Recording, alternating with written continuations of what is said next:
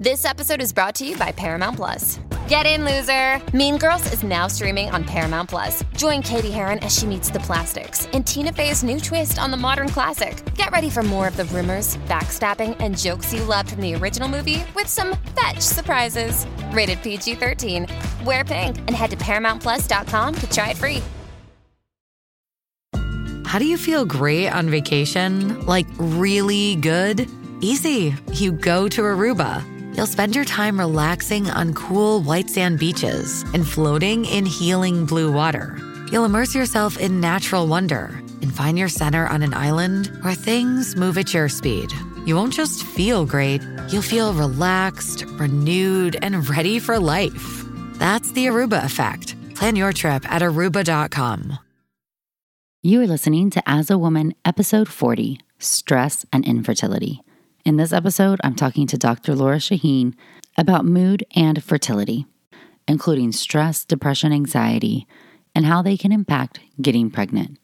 There is real research out there. Learn what we know, learn what you can do about it, but most importantly, take care of yourself. Welcome to As a Woman, the podcast hosted by fertility physician Dr. Natalie Crawford to educate and empower women. Each week, learn about your health, your fertility, and how they relate to your true self. Become a part of the community fostering collaboration over competition while learning how to authentically find your voice and amplify others as a woman. Hi, friends. Welcome back to As a Woman. This is episode 40. First of all, isn't that crazy? We're at 40 episodes. I love you so much. Thanks for your support. This episode is all about stress and infertility. I get asked about this all the time because I think people are genuinely curious and they feel very stressed. Our current lives are very stressful. And even though we don't have data that stress causes infertility per se, we certainly think that it can impact it. And we do know that extreme stress does dramatically impact your fertility. So, what is the difference between extreme stress and regular stress? How can your body differentiate? I asked one of my good friends, Dr. Lora Shahine, to come on and talk to me about this. And one of the reasons why is that she deals very often with patients who are having recurrent miscarriages or lots of miscarriage. And I know that emotional well being is a high concern to her.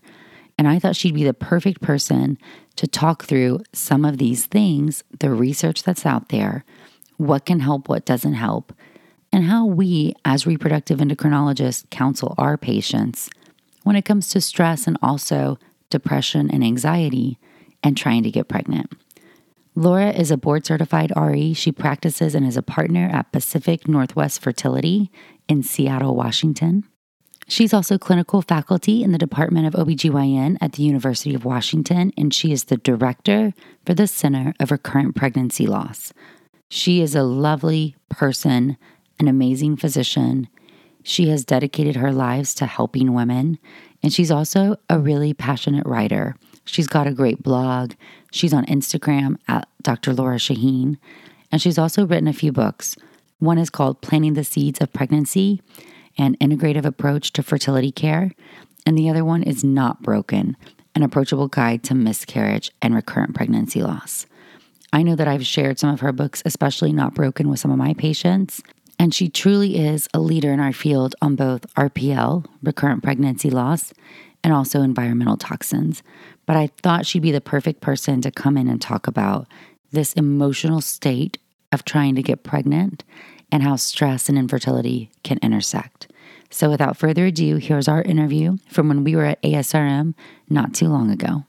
Hey, Lora, thank you so much for joining us today. I'm so excited to be talking to you about a topic that I know we're both really passionate about, which is the emotional aspect of infertility and this journey. Thank you so much, Natalie. I'm really excited to be here. I feel like you have such a unique perspective on this with all of your research and interest in pregnancy loss, we all know that that is such an emotional time for every woman, every couple who goes through it. But you and I also both know that you know, stress and mental health and depression and anxiety, that they're very prevalent in patients who are having infertility, regardless of if they ever have loss or not, right? Absolutely. Study after study shows that our pa- patient population with infertility and recurrent miscarriage have a high prevalence and incidence of symptoms of clinical depression and anxiety. I think this is fascinating. When I was a fellow, you may not know this, I actually did some research on depression, anxiety, and stress because I was really interested in it. Probably partially because my grandfather was a psychiatrist, so I was always interested in mental health issues, even though I knew that was never the field I was going to choose. But what we did is just an observational study of every new patient who came into the clinic got screened with a standardized scale for depression, anxiety, and stress. And we didn't do anything about it. Nobody got referred on. We just collected the data to then go back and look. And what we found is one, that it was highly prevalent with the stress scale. It was, you know, almost the vast majority of patients who came in were stressed, and that depression existed in 50% of the group. That was clinical depression, and anxiety even more than that. And then we showed that those patients who were higher stress levels were less likely to initiate fertility treatments, you know, one. So they were less likely to even give it a try. So, of course, they were also less likely to be successful. And I really feel like this is something in our field that we really don't talk about as much as we should. What do you think? I agree with that, Natalie. This is not something that I learned about in residency and fellowship, but it's something that I see in my everyday practice. And research has been coming out even more and more. There's an excellent study, a Danish study, looking at over 42,000 patients with infertility. And huge number of patients there. That's a great study. Absolutely. 35% of patients undergoing IVF treatment screen positive for clinical depression. The largest study that was done in the United States was published in 2016 in Fertility and Sterility, looked at 352 women um, undergoing fertility treatment. 56% had significant signs of depression, and 76% had significant signs of anxiety. One thing I love about this study is it looked at the men too undergoing treatment, and of the almost 300 men they surveyed, 32% had clinical signs of depression and 60% had anxiety. I think it's just showing us how important some of these things we call lifestyle factors are. And I know they're very popular to talk about your nutrition or should you take supplements and should you exercise. One, because those are controllable factors. But I feel like there's a lot of docs out there, and I'm not talking bad about them, but who don't even acknowledge or address this mental health side and this component of infertility. I'm not really sure wh- why. I think that we both are really quite aware of it, but I think it's one thing that it's important that physicians or those who are in medicine know that in all fields, but especially in this one, that you know mental health issues are high on the list of issues we have here.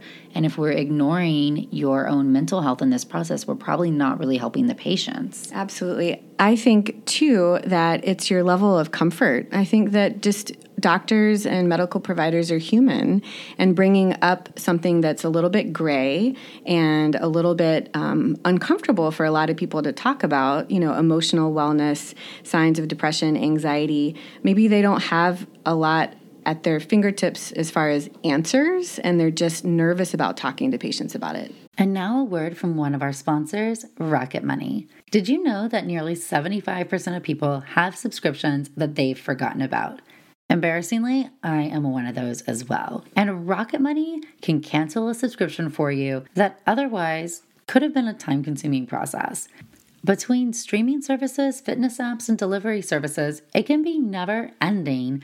So, Rocket Money is a personal finance app that finds and cancels your unwanted subscriptions. They monitor your spending and help you lower your bills so that you can grow your savings. Rocket Money has over 5 million users and has saved a total of 500 million in canceled subscriptions, saving members up to $740 a year when using all of the app's features. Stop wasting money on things you don't use. Cancel your unwanted subscriptions by going to rocketmoney.com slash AAW. That's rocketmoney.com slash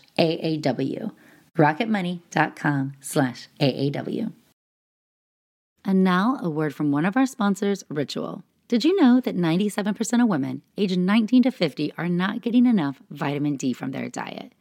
Rituals Essential for Women 18 and Plus was shown to increase vitamin D levels by 43% in a clinical study.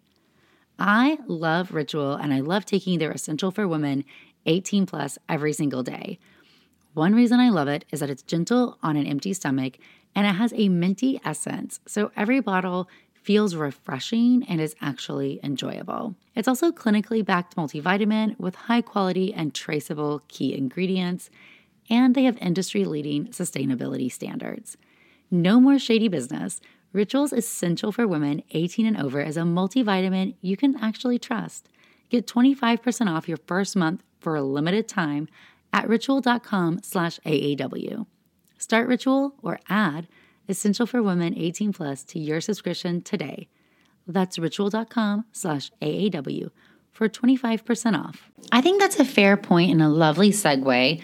Will you kind of go over for people who maybe are not in the medical field and not quite as aware? What are the signs of depression? What are the signs of anxiety? How do we look out for these things? Absolutely. So, mood can absolutely be affected. Signs of mood changes with depression can be anxiety, sadness, a loss in activities that used to give you pleasure. So I think that's a really big warning sign. Um, if you have somebody that usually has found joy in going out to parties or doing some sort of creative hobby, and then all of a sudden they have apathy towards these things that used to give them joy, that's a big sign of depression. It can show up in um, physical signs as well too. Sleep can get disrupted, either sleeping too much or sleeping too little.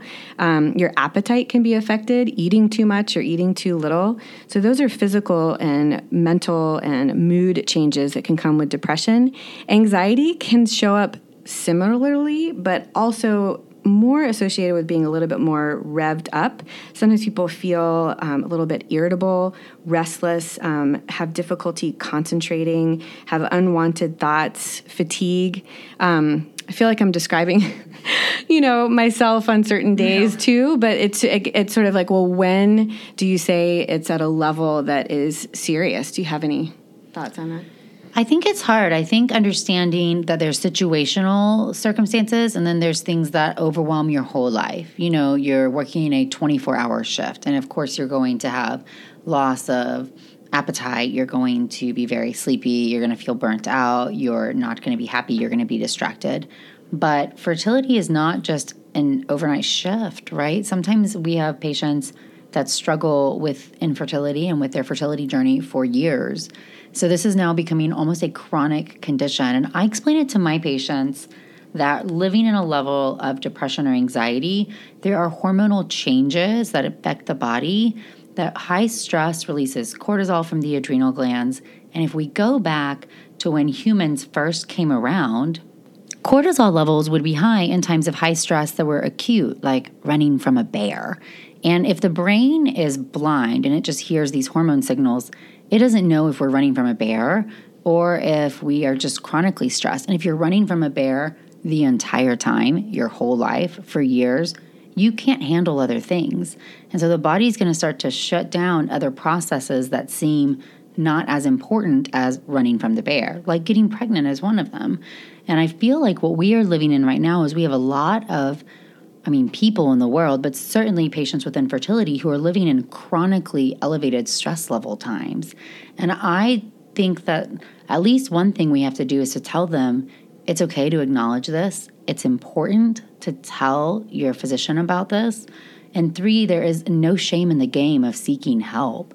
I think there's so much shame and burden that women, especially, are really having a hard time admitting some of these feelings. Yeah, I really want patients to hear that they're not alone. I want them to hear these statistics and just how common it is.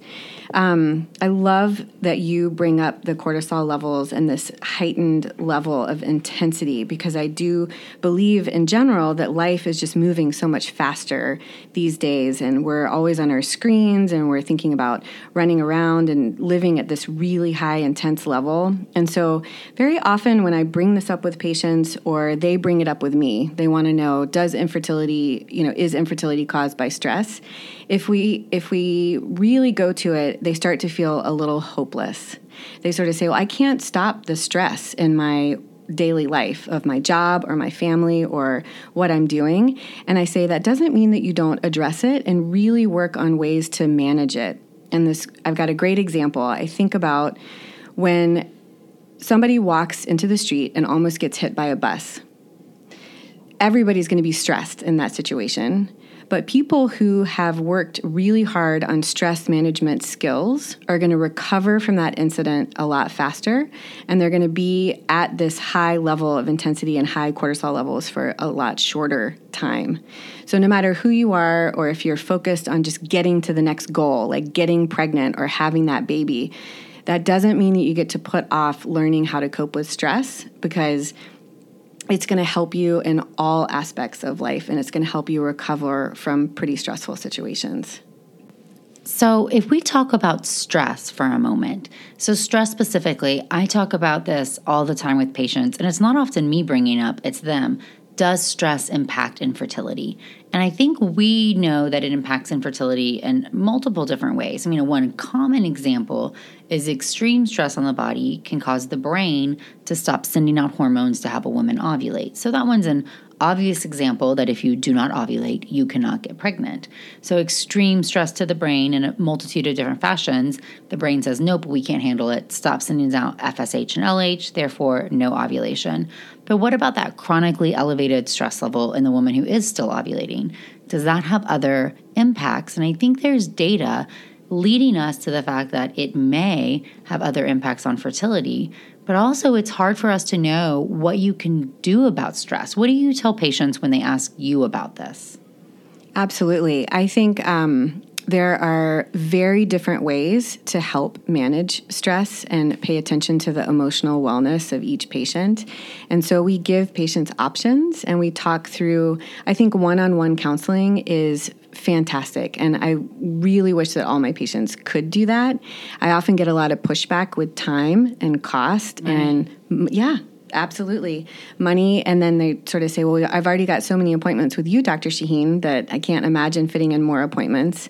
Um, so sometimes people find um, uh, free groups, you know, through resolve.org. There's some infertility support groups that are out there that can help people. Sometimes people find online coaches, like through Skype, so they can do it at off hours. Um, I give a book list to help people learn a little bit about stress management. I think about um, mindfulness coaching and apps. There's a great app for fertility patients specifically called Ferti, FertiCalm. You can download it for free, and there's FertiCalm for women and um, FertiStrong for men, and it walks you through mindfulness exercises and specific situations. Like I'm going to a baby shower, and it's making me feel this way, and then you'll hear kind of a little coaching on how you could be, you know bring breathing into that situation um, so we really try to find things that can fit each individual person. There's no one size fits all. I, first of all, you guys can't see me, obviously, but I'm over here shaking my head as Lora's talking. And then as she's talking about things that I don't know, like a book list is brilliant. I don't know why I've never thought about a book list. And, you know, utilizing app resources. So I'm seriously, when we're done, going to go change my next step sheet. So if you're one of my patients, you'll see new things on that. But I think it's so important. I also share very similar, I'm very low threshold to say, here, you know, as a psychologist who works with us, we have one with our clinic. She's not physically in our clinic, but she'll do Skype consults. And so that's a good resource for patients. But it still is extra time and extra money. And those barriers are very strong, especially when we are looking at how expensive and how lengthy and how many appointments go into infertility. And I think that's really hard. I've always wondered should I be screening my patients? So I did this study in fellowship, showed that there's a lot of depression, anxiety out there, even to the levels that would be truly diagnosed as major depression. Yet currently in private practice, I'm not screening my patients on intake for this. And I don't think you are either. Not in a formal way, but I ask every patient an open ended question. You know, how are you dealing with the emotional aspect of, of where you are right now? And what do you do with the information they give you? I listen and I validate their feelings and I talk about resources. So it really can. I think one of the reasons physicians don't bring it up is because they don't know what to say and they're worried that it's going to take a lot of time to talk about the emotional aspect. And we already have so much to talk about in our fertility visits, but it doesn't have to take time to just acknowledge how important it is. I agree completely. And one thing that I found in my own studies that we published was that patients will stay in treatment longer. So when I try to talk to physicians or providers about this, and young physicians, our fear of wasting time by talking about mental health or stress is actually unfounded because we're wasting our time if the patient never feels comfortable enough to move forward. Even though it may take us five minutes longer in the current moment, if it's a little carrot that then allows the patient to open up or feel more comfortable or seek help or treatment to reduce that, and then they're able to continue on with fertility treatments, that in of itself is much better utilization of a physician's time, don't you think so? Absolutely. And Ali Domar has done excellent research into this very question. She works in Massachusetts, which is an insurance mandated state, and she has a unique way uh, and perspective. And with her research, she has shown, she assumed going into the research that the reason that patients dropped out of fertility care or stopped before they did an IVF cycle was either they were poor prognosis, so they didn't think it, they'd have a chance of it being successful, or it might be a financial limitation. And what she found is that that is not the case. The majority of patients did not continue if they had a good prognosis and if they had coverage. The majority of them did not continue because of um, stress, anxiety, and depression. And now a word from one of our sponsors, Caraway. Spring is coming, and I always love a good home reset. Non toxic cookware is the perfect way for you to kick off your own spring cleaning. With so many collections to explore, there is a caraway for every cook. Their internet famous kitchenware is a staple for any home. It comes with beautiful shades to fit your aesthetic, but most importantly, you're ditching the chemicals. Caraway's non toxic kitchenware comes a chemical free ceramic coating so your food can be prepared without any of those hard to pronounce chemicals leaching in to your healthy ingredients. Everybody knows that I am a big believer that our environment impacts our body, and that's why I trust Caraway with my cooking. Visit carawayhome.com slash AAW to take advantage of this limited time offer for 10% off your next purchase. This deal is exclusive for our listeners, so visit carawayhome.com slash AAW or use the code AAW at checkout. Caraway non-toxic cookware made modern. And now a word from one of our sponsors, Quince. My closet has a tendency to get chaotic and crammed with a bunch of clothes that I don't really want to wear. What's been a game changer for me has been upgrading to high quality and affordable pieces from Quince. Now I have a wardrobe full of luxury and classic essentials, and I stayed on budget. The best part is that Quince items are priced 50 to 80% less than similar brands, and they do this by partnering directly with top factories, cutting out the middleman and passing the savings on to us.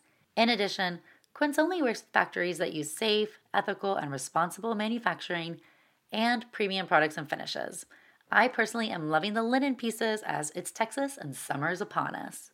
Indulge in affordable luxury. Go to quince.com slash AAW for free shipping on your order and 365-day returns. That's Q-U-I-N-C-E dot com slash AAW to get free shipping and 365-day returns.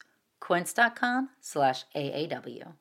I think that is so important that everybody hears, and it probably really does relate to fields outside of ours also. That patients leave medical care not often because of the financial burden or the time burden, but because of the emotional burden. And if we are not helping patients be supported in the emotional journeys of their disease, and you and I will both agree that infertility is a disease, that we are not really empowering them in the full the way that we should. And if we're ignoring their mental health, we're not treating the full person. And we really need to be addressing this in some form, whether it is with a true survey or screening, whether it's with a simple question, whether it's by just giving at least resources at the end of the day. But I think in some way, every one of us who takes care of patients needs not to avoid talking about mental health issues, stress, depression, anxiety just because they're difficult, I think by doing that, we're really doing a disservice to our patients. And what would you say would be a take home message to physicians about screening? And then tell me what you know about interventions. Like, is it worth screening? Because what can you do about it? That's great. I'd love physicians just to hear that it doesn't have to take a lot of time to acknowledge the emotional wellness of our patients and that it really can help their overall well being. Specifically, in fertility care, there are studies vary, um, but there are studies showing that paying attention to emotional wellness and having interventions like mindfulness training and stress reduction will improve success rates with treatment. Um, people go back and forth as to why they're seeing this benefit, and part of it is that people are staying in treatment that are able to stay in treatment, and part of it is just seeing a higher success rate when patients are being well cared for. I don't know if this is accurate, so you can tell me, but I always explain to patients that being highly stressed or having untreated mental health like depression or anxiety is like having a constant state of inflammation.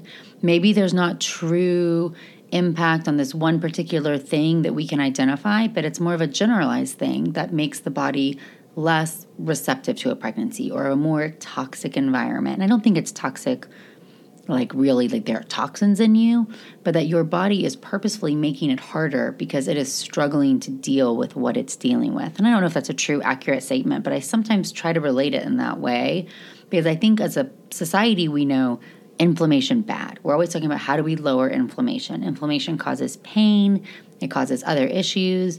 And the same thing, I feel like stress is very similar to that. But I always have patients ask me, is it like chicken and egg? Well, now I'm stressed about my infertility. So my infertility is actually the root of my stress. Or is it, well, I'm stressed and it's causing my infertility? Do you ever have patients bring that up to you? Absolutely. And one thing that I do worry about is telling somebody the link between stress and infertility and then having them stress about being stressed. Yes. Because then we're just creating more worry. And so it's more about managing stress, working on stress reduction techniques, managing emotional wellness so that somebody can stay in treatment, be resilient, um, and continue to try if that's the right choice for them. And I think it's really important, and I tell patients this too when I get pushback from them about going to see a therapist or getting a coach or joining a support group about the time it's going to take is that there have been studies shown that it will improve their chances of getting pregnant, like a very tangible phrase that I say to patients. And I don't know if you ever use similar language or what you tell them. Yeah, I do talk about that. And I also talk about how I, I bring it out to a broader picture beyond just fertility because some of our patients are so goal oriented and they really use compartmentalization as a way to cope with with their stress and worries. So they're focused on just getting to a pregnancy test or just getting to a baby.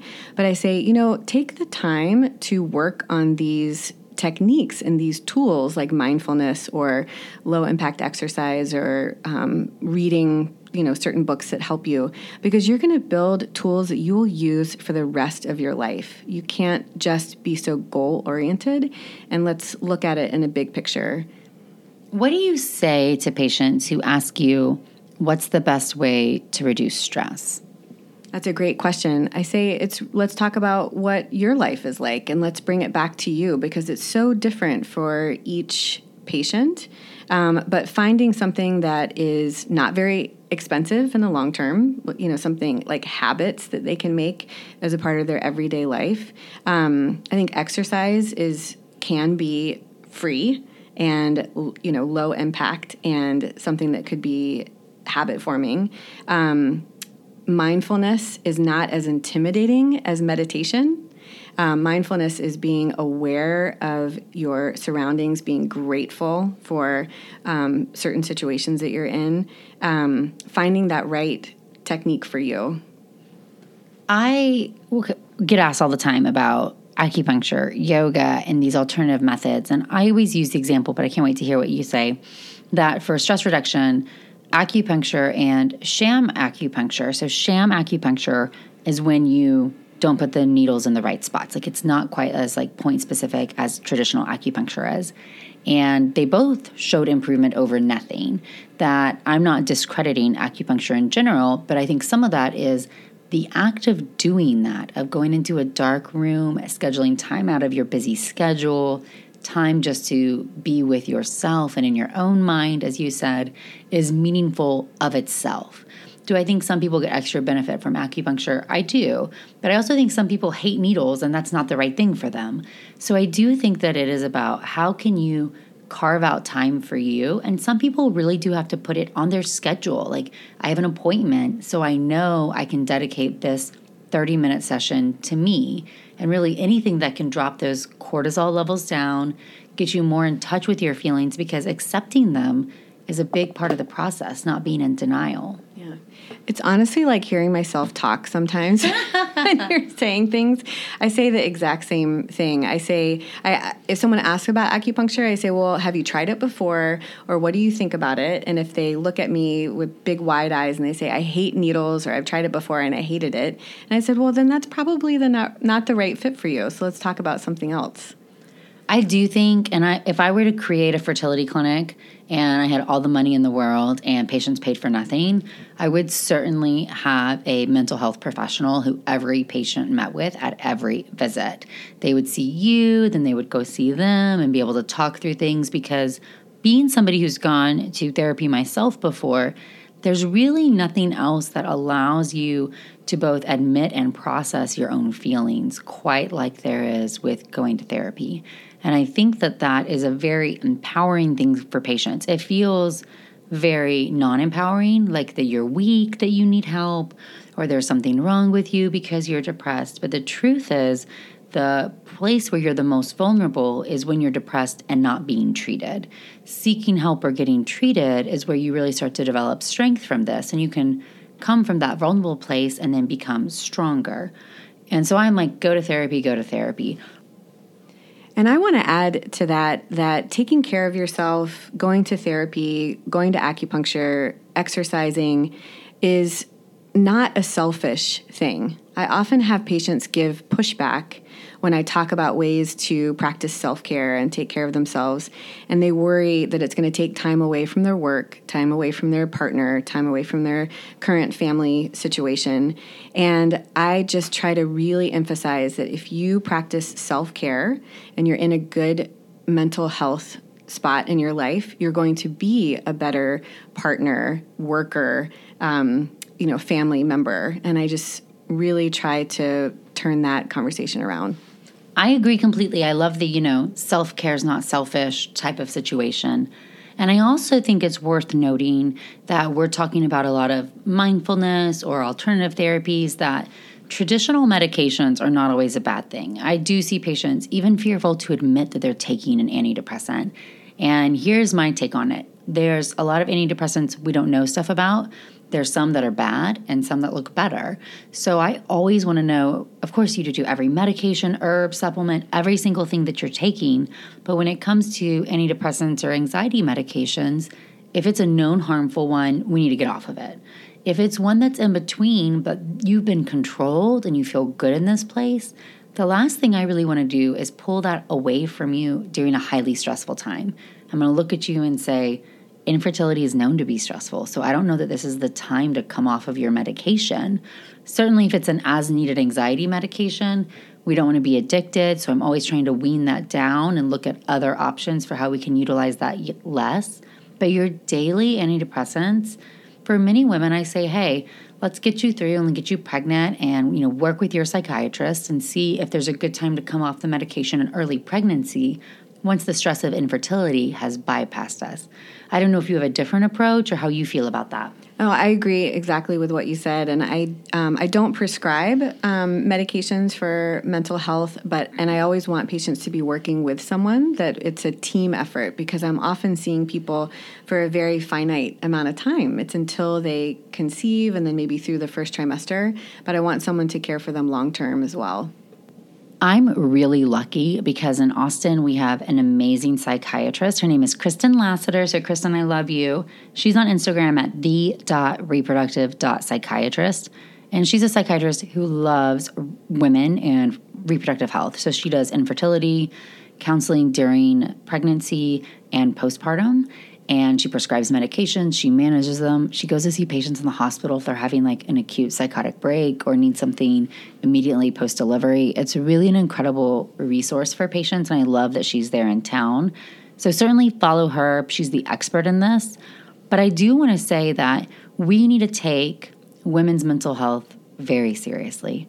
That just because you have an issue, it may not be related only to infertility. We don't want our mothers to then be struggling with postpartum depression, suicide, infanticide, you know, things that are seriously happening. But there is a statistic you have about women who are in this infertile population who are struggling that's really pretty sobering, at least to me, right? Absolutely. And doing research for this podcast, I found a study in 2016 um, from a psychiatry journal that said that 9% of our patients who are struggling with infertility have had suicidal thoughts. I think that's so alarming, one. And two, if that doesn't make you feel like there's something we need to take seriously in this conversation, then you're not paying attention. You're missing the obvious factor.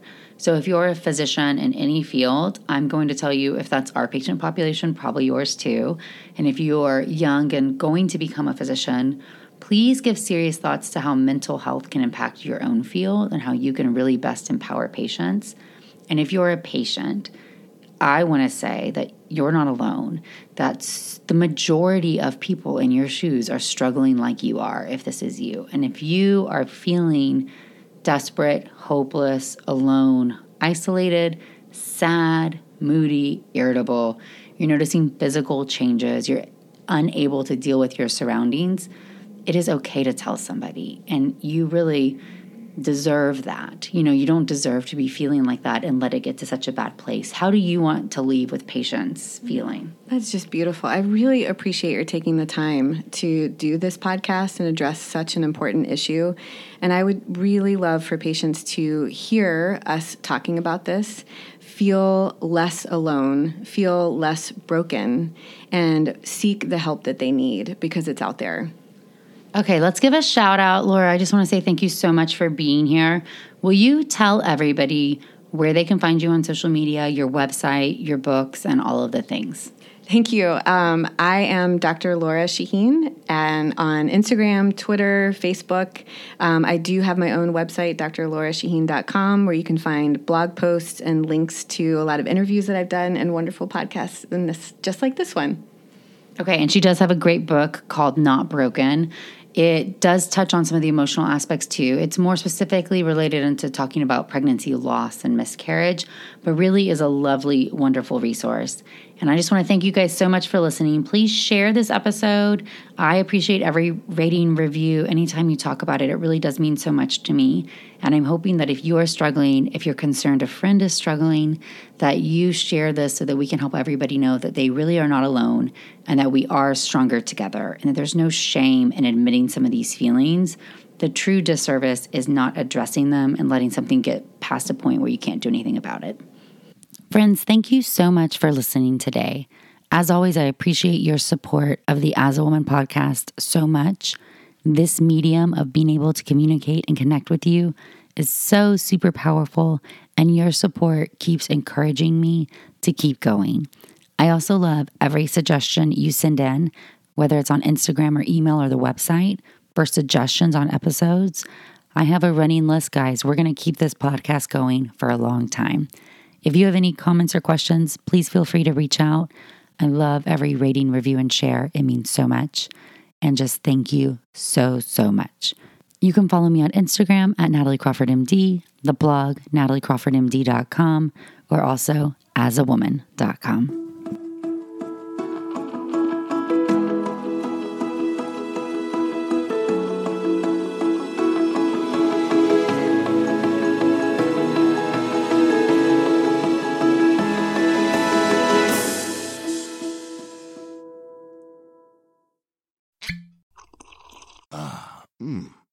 the first taste of rare bourbon you finally got your hands on. That's nice. At Caskers.com, we make this experience easy. Caskers is a one stop spirit curator with an impressive selection of exclusive, sought after, rare, and household names in the realm of premium spirits and champagne. Discover the top flavors of the year now by going to caskers.com and using code WELCOME10 for $10 off your first purchase. Get $10 off your first purchase with code WELCOME10 at caskers.com.